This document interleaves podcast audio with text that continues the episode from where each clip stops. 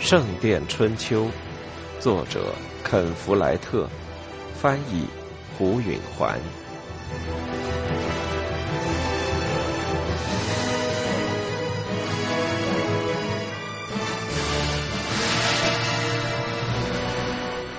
三，伯爵城堡遥遥在望，威廉·汉姆雷简直无法控制他的激动了。那是国王宣布了他的旨意的第二天下午，威廉和瓦尔特两天来大部分时间都在骑行，但威廉毫无倦意。他觉得他的心在胸腔里膨胀，一直堵到喉咙口。他就要再见到阿莲娜了。他曾一度希望能娶她，因为她是一位伯爵的郡主，而他竟三次拒绝了她。他想起她的轻蔑就畏缩了，他使他觉得自己渺小，像个农夫。他的种种做法似乎表明汉姆雷一家不值一提。但现在情势转了，如今是他家不值一提了，他成了一位伯爵的四子，而他什么也不是。他没有头衔，没有地位，没有土地，没有财富。他就要成为城堡的主人，他要把他撵出去，那他就连家也没有了。这一切好的让人不敢相信。他们快到城堡时，他放慢了马速，他不想让阿莲娜事先知道他的到来，他要给他一个突然、可怕、毁灭性的震惊。珀西伯爵和里甘伯爵夫人已经返回他们在汉姆雷的老庄园住宅去了，以便安排把珠宝、骏马和家仆搬到城堡中去。威廉的任务是雇一些当地人清理城堡，点起炉火，让那里能够住人。铁灰色的乌云低低的在天上翻滚，低的似乎触到了雉蝶。今天夜里将会有雨。这更好，他可以把阿莲娜撵到暴风雨中去。他和瓦尔特下了马，步行穿过木头吊桥。威廉骄傲地想：上一次我来这儿，夺取了这城堡。下圈院子里已经长了草，他们拴好马，让马吃草。威廉给了他的战马一把粮食。他们把马鞍存在石头祈祷室里。因为已经没有马厩了，两匹马喷着响鼻，跺着蹄子，但刮来的一股风淹没了马的动静。他们穿过第二座桥，到了上圈院子。这里毫无生气。威廉突然想到，阿莲娜也许已经走了，那多令人失望。他和瓦尔特将在一座又冷又脏的城堡里度过阴沉饥饿的一夜。他们走上通往大厅门口的户外楼梯。轻点儿，威廉对瓦尔特说：“如果他们还在这儿，我要让他们吃上一惊。”他推开了大门，大厅里空无一人，漆黑一片，还有一股好几个月没人用过的气味。他猜的不错，他们住在顶层。威廉轻手轻脚的穿过大厅，走到楼梯跟前，干芦苇在他脚下飒飒作响。瓦尔特紧紧跟在他的后边。他们爬上楼梯，什么都听不见，主楼厚厚的石墙把所有的声音挡住了。威廉爬到中途停下来，回头看着瓦尔特。把一个手指放到嘴唇上，又向上指了指。梯顶上的门下边透出一束光线，这儿有人。他们爬上楼梯，站到门口，从里面传出一阵少女的笑声。威廉高兴的微笑了。他找到了门把手，轻轻转动，然后把门一脚踢开，里面的笑声变成了惊恐的尖叫。房间里的景象构成了一幅漂亮的图画。阿莲娜和她的弟弟理查正坐在壁炉旁的一张小桌边，玩着什么纸板游戏。那位总管马修站在他身后，从他肩上往下看。阿莲娜的面孔在火光映照下呈玫瑰色，她的深棕色全发闪着金茶色的亮光，穿着一件灰白色的亚麻布长袍。她吃惊的把红红的嘴唇张得又大又圆，抬眼望着威廉。威廉看着他吓慌的样子，很是得意，但什么也没说。过了一会儿，他恢复了镇静，站起身来说：“你想要什么？”威廉曾经在想象中多次排演过这场面。他慢慢的走进屋里，站到火边，靠着双手，然后才说：“我住在这儿呀，你想要什么？”阿莲娜的目光从他身上移到瓦尔特身上。他既害怕又困惑，但说话的声调仍是挑战性的。这城堡属于夏林伯爵，说完你的事就出去。威廉胜利的一笑。夏林伯爵，那是我父亲。他说。那总管咕哝了一声，像是一直担心这件事。阿莲娜看上去惊呆了。威廉继续说。昨天，国王在温切斯特封我父亲做伯爵，这座城堡如今属我们所有。在我父亲到来之前，我就是这儿的主人。他朝那总管打了个响指：“我饿了，给我拿面包、肉和酒。”那总管迟疑着，他担心的看了阿莲娜一眼，不敢离开她，但他别无选择。只得朝门口走去。阿莲娜也朝门口迈了一步，像是要跟他出去。待在那儿，别动！威廉命令他。瓦尔特站到了他和门之间，挡住了他的去路。你没权指挥我，阿莲娜说，还带着以往那种专横。马修用害怕的腔调说：“留在这儿，我的郡主，别激怒他们，我马上就回来。”阿莲娜朝他皱了皱眉，但他待在原地没动。马修走了出去。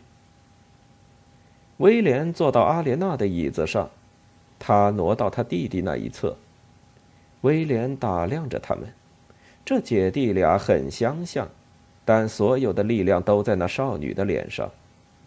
理查个子高高的，像个笨拙的成年人，但还没长胡子。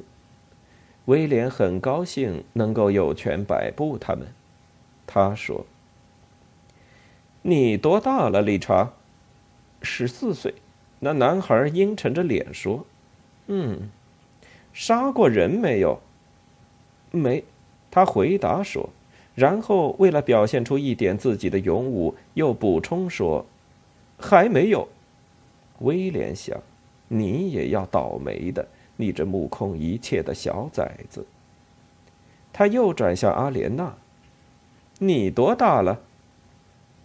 起初他看上去像是不想理睬他，但后来他似乎改了主意，或许是想起了马修说的“别激怒他们”。十七岁，他说：“嗨，全家人都会数数呢。”威廉说。你是个处女吗，阿莲娜？当然是。他发怒了。威廉突然伸过手去握住她的乳房，他的大手刚握满，他揉搓着，感到她的乳房又挺又柔。他往后退缩着，乳房从他的手中滑了出来。理查挡上前来，但为时已晚，只把威廉的手臂撞到一旁，再没有让威廉更开心的事了。他飞快地从椅子里站起来，对着理查的脸猛挥一拳。不出他所料，理查很软弱。他一边哭着，一边用双手去护脸。“别碰他！”阿莲娜叫着。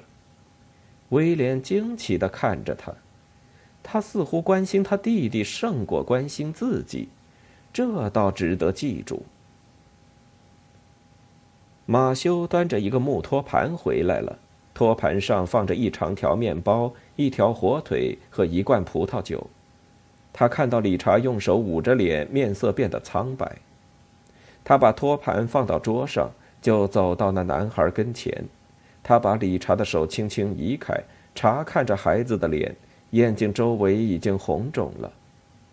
我嘱咐过你们，别激怒他们，他咕哝着说。但他看到没有更糟糕的情况，倒似乎放心了。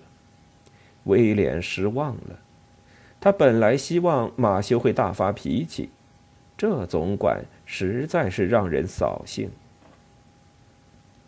威廉看着那些食物要流口水了，他把他的椅子拉到桌边，取出他的餐刀，切下一厚片火腿。瓦尔特坐在他的对面。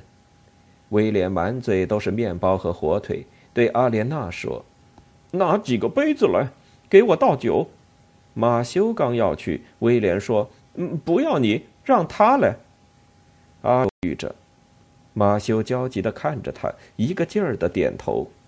他走到桌边，拿起了酒罐。在他俯身向前时，威廉弯下腰去，把手伸进他衣服的下摆里。手指快速的沿他的大腿摸上去，他的指尖触到了长着绒毛的纤细小腿，然后摸到他的膝弯，然后是他大腿内侧柔嫩的皮肤。这时他一退躲开了，转了一圈，拿起沉重的酒罐砸向他的脑袋。威廉用左手挡开酒罐，右手扇了他一耳光，他是使足了力气来打的。打的手都疼了，心里倒很痛快。阿莲娜尖叫起来。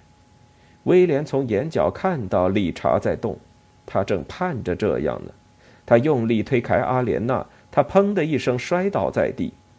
理查像鹿冲向猎人般的朝威廉跑过来，威廉躲开了理查的第一下猛击，跟着就给他肚子一拳。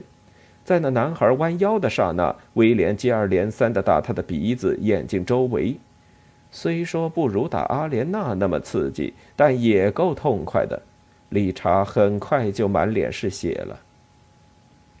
瓦尔特突叫一声，发出警告，眼睛看着威廉身后，跳起身来。威廉转过身，看见马修正高举着一把刀朝他刺来。威廉愣住了。他没料到那个女人气的总管竟会如此勇敢，瓦尔特来不及过去阻止这一击，威廉只能举起双臂护住自己。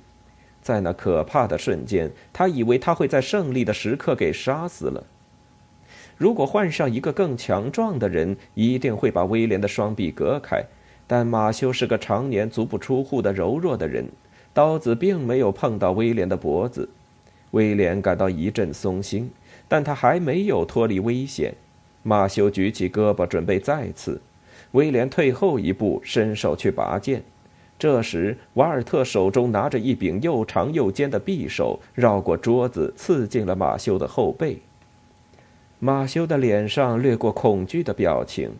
威廉看到瓦尔特的刀尖从马修的胸膛中透了出来，在他的衣服上扯了一个大口子。马修的刀从手中落下，跌落在地板上。他想喘上一大口气，但喉咙只是咯咯作响，看来透不过气了。他弯下身去，血从口中喷出，他的眼睛闭上了，倒在地上了。随着尸体倒地，瓦尔特抽出他的匕首，血从伤口汩汩流出，但没过多久。血流就成了血滴。他们都看着地上的死尸，瓦尔特、威廉、阿莲娜和理查。威廉经过这九死一生，有点头晕目眩，觉得自己似乎无所不能。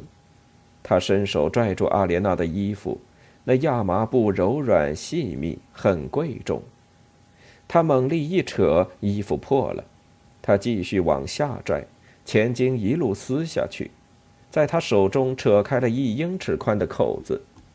阿莲娜尖叫着，一边竭力拽住撕开的袍子挡住前胸，但撕开的两边对不到一起了。威廉口干舌燥，阿莲娜一时表现出的脆弱刺激了他，比他先前看他洗澡还来劲，因为现在他知道他在看他，他感到羞耻，而他的羞耻更给他火上浇油。他用一只手臂挡住乳房，用另一只手捂住下身。威廉扔掉手中的布条，抓住了他的头发。他把他拽向自己，转过他的身体，把他撕破的衣服从他背上褪掉。他有精巧白皙的肩膀、细小的腰身和惊人丰满的臀部。他把他拽到跟前，把自己的身体靠到他背上，用自己的下身在他屁股上蹭着。他低下头，使劲咬他柔嫩的脖颈，直到他尝到了血味儿。他再度尖叫起来，他看到理查在动，拽住那小子！他吩咐瓦尔特，瓦尔特抓住理查，扣住他的双臂。威廉用一只手臂把阿莲娜搂紧在胸前，用另一只手在她身上摸索。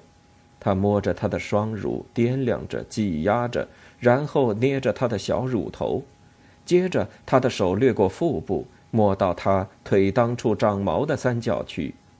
阴毛浓密蜷曲，和他的头发一样。他用手指使劲往里戳，他开始哭叫。他的阴茎硬挺的，让他觉得都要胀破了。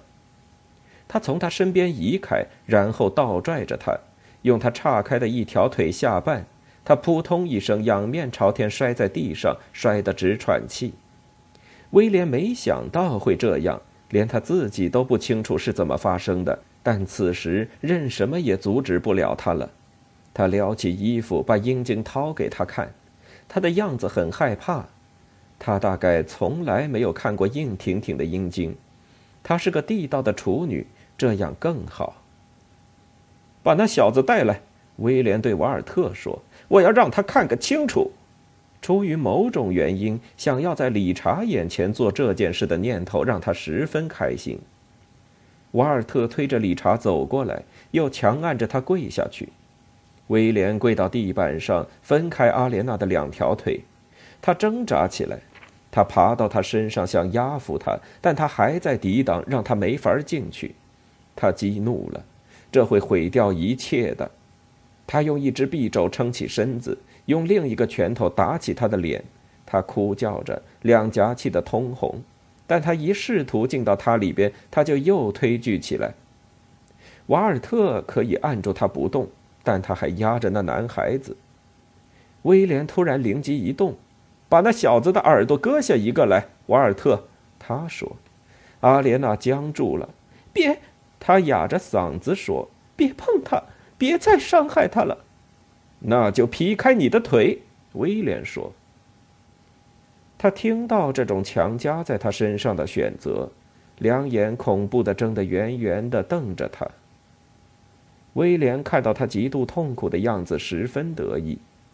瓦尔特很漂亮的玩着他的把戏，他抽出刀子放到理查的右耳上，他转了一会儿，然后用一个几乎是温柔的动作割下那孩子的耳垂。理查厉声尖叫，鲜血从那小伤口流出来。那一小块肉落在阿莲娜起伏着的胸口上，住手！他高叫着：“好吧，我干！”他劈开了双腿。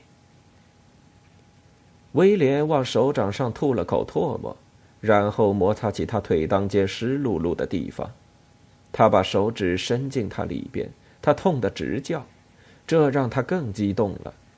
他俯下去压到他身上。他躺着不动。全身紧张，眼睛闭紧，他身上因为挣扎到处是汗，滑溜溜的，但他在颤抖。威廉调整了一下姿势，然后迟疑了一下，享受着事前的期待和他的恐惧。他看了看另外两个人，理查害怕的望着，瓦尔特贪馋的盯着。威廉说：“接下来就轮到你，瓦尔特。”阿莲娜绝望的呻吟着，他猛地、粗暴的往他里边一插，尽他所能插得又快又狠。他感到他的阻力，一个地道的处女，然后再野蛮的一插。他感到疼痛，但他更痛，他尖叫起来。他又插了一下，更狠了些。阿莲娜的脸色变得苍白，她的头垂向一边，觉得一阵昏厥。然后，威廉终于把精液射到他里面。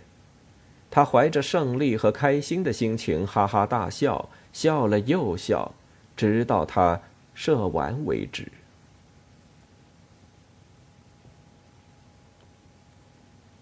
大半夜都刮着暴风，黎明前才止住。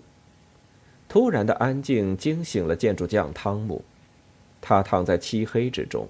听着身边阿尔弗雷德沉重的呼吸声和另一边玛莎低低的喘气声，心中盘算着：天亮后可能晴空万里。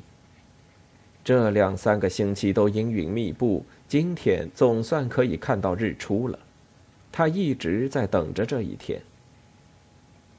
他起来打开门，天还黑着，还早着呢。他用一只脚碰碰他的儿子。阿尔弗雷德，起来！今天出太阳了。阿尔弗雷德哼哼着坐起身，玛莎翻了个身没有醒。汤姆走到桌子跟前，揭开一个陶罐的盖子。他拿起一大条吃了一半的面包，切下厚厚的两片，一片给自己，另一片给阿尔弗雷德。他们坐在一条板凳上吃起早饭来。罐里有啤酒，汤姆喝了一大口，把它递给阿尔弗雷德。艾格尼斯会要他们用杯子，艾伦也会，但现在家里没有女人管这种事了。阿尔弗雷德喝够了之后，他们就离开了屋子。他们穿过修道院的院子时，天空由黑转灰了。汤姆打算到副院长的住所去叫醒菲利普。然而，菲利普的想法和汤姆不谋而合。他已经到了大教堂的废墟里，他穿着厚厚的斗篷，跪在湿漉漉的地上，口中喃喃祈祷。他们的任务是画下一条精确的东西向的直线，构成修建新的大教堂的中轴线。汤姆早已准备好一切，在东端的地面上，他插下一根铁签。顶部有一个小环，犹如针眼。那铁签几乎和汤姆的身高一样长，因此那针眼也就齐汤姆的眼睛那么高。他用碎石和灰浆混在一起，把铁签固定住，不让它意外的移动。今天一早，他要插下另一根这样的铁签，在工地的另一头，与原来的第一个正好东西相对。搅拌些灰浆，阿尔弗雷德。他说：“阿尔弗雷德去拿沙子和石灰。”汤姆到回廊附近他的工具棚那儿，取来了小木锤和第二根铁钎，然后他走到工地的西端，站在那里等候日出。菲利普做完了祈祷，来到他的身边。阿尔弗雷德这时在一块灰浆板上混合着沙子和石灰。天空更亮了，三个人紧张起来，都盯着东墙的上方。终于，红红的圆太阳从墙上露面了。汤姆变换着位置，直到他能透过远处铁签顶部的小眼看到太阳的边缘。然后，当菲利普开始用拉丁语大声祈祷时，汤姆把第二根铁签拿在眼前，挡住阳光。他稳稳地把铁钎往下放到地上，把尖头插进湿土里，始终让铁钎在他的眼睛和太阳之间。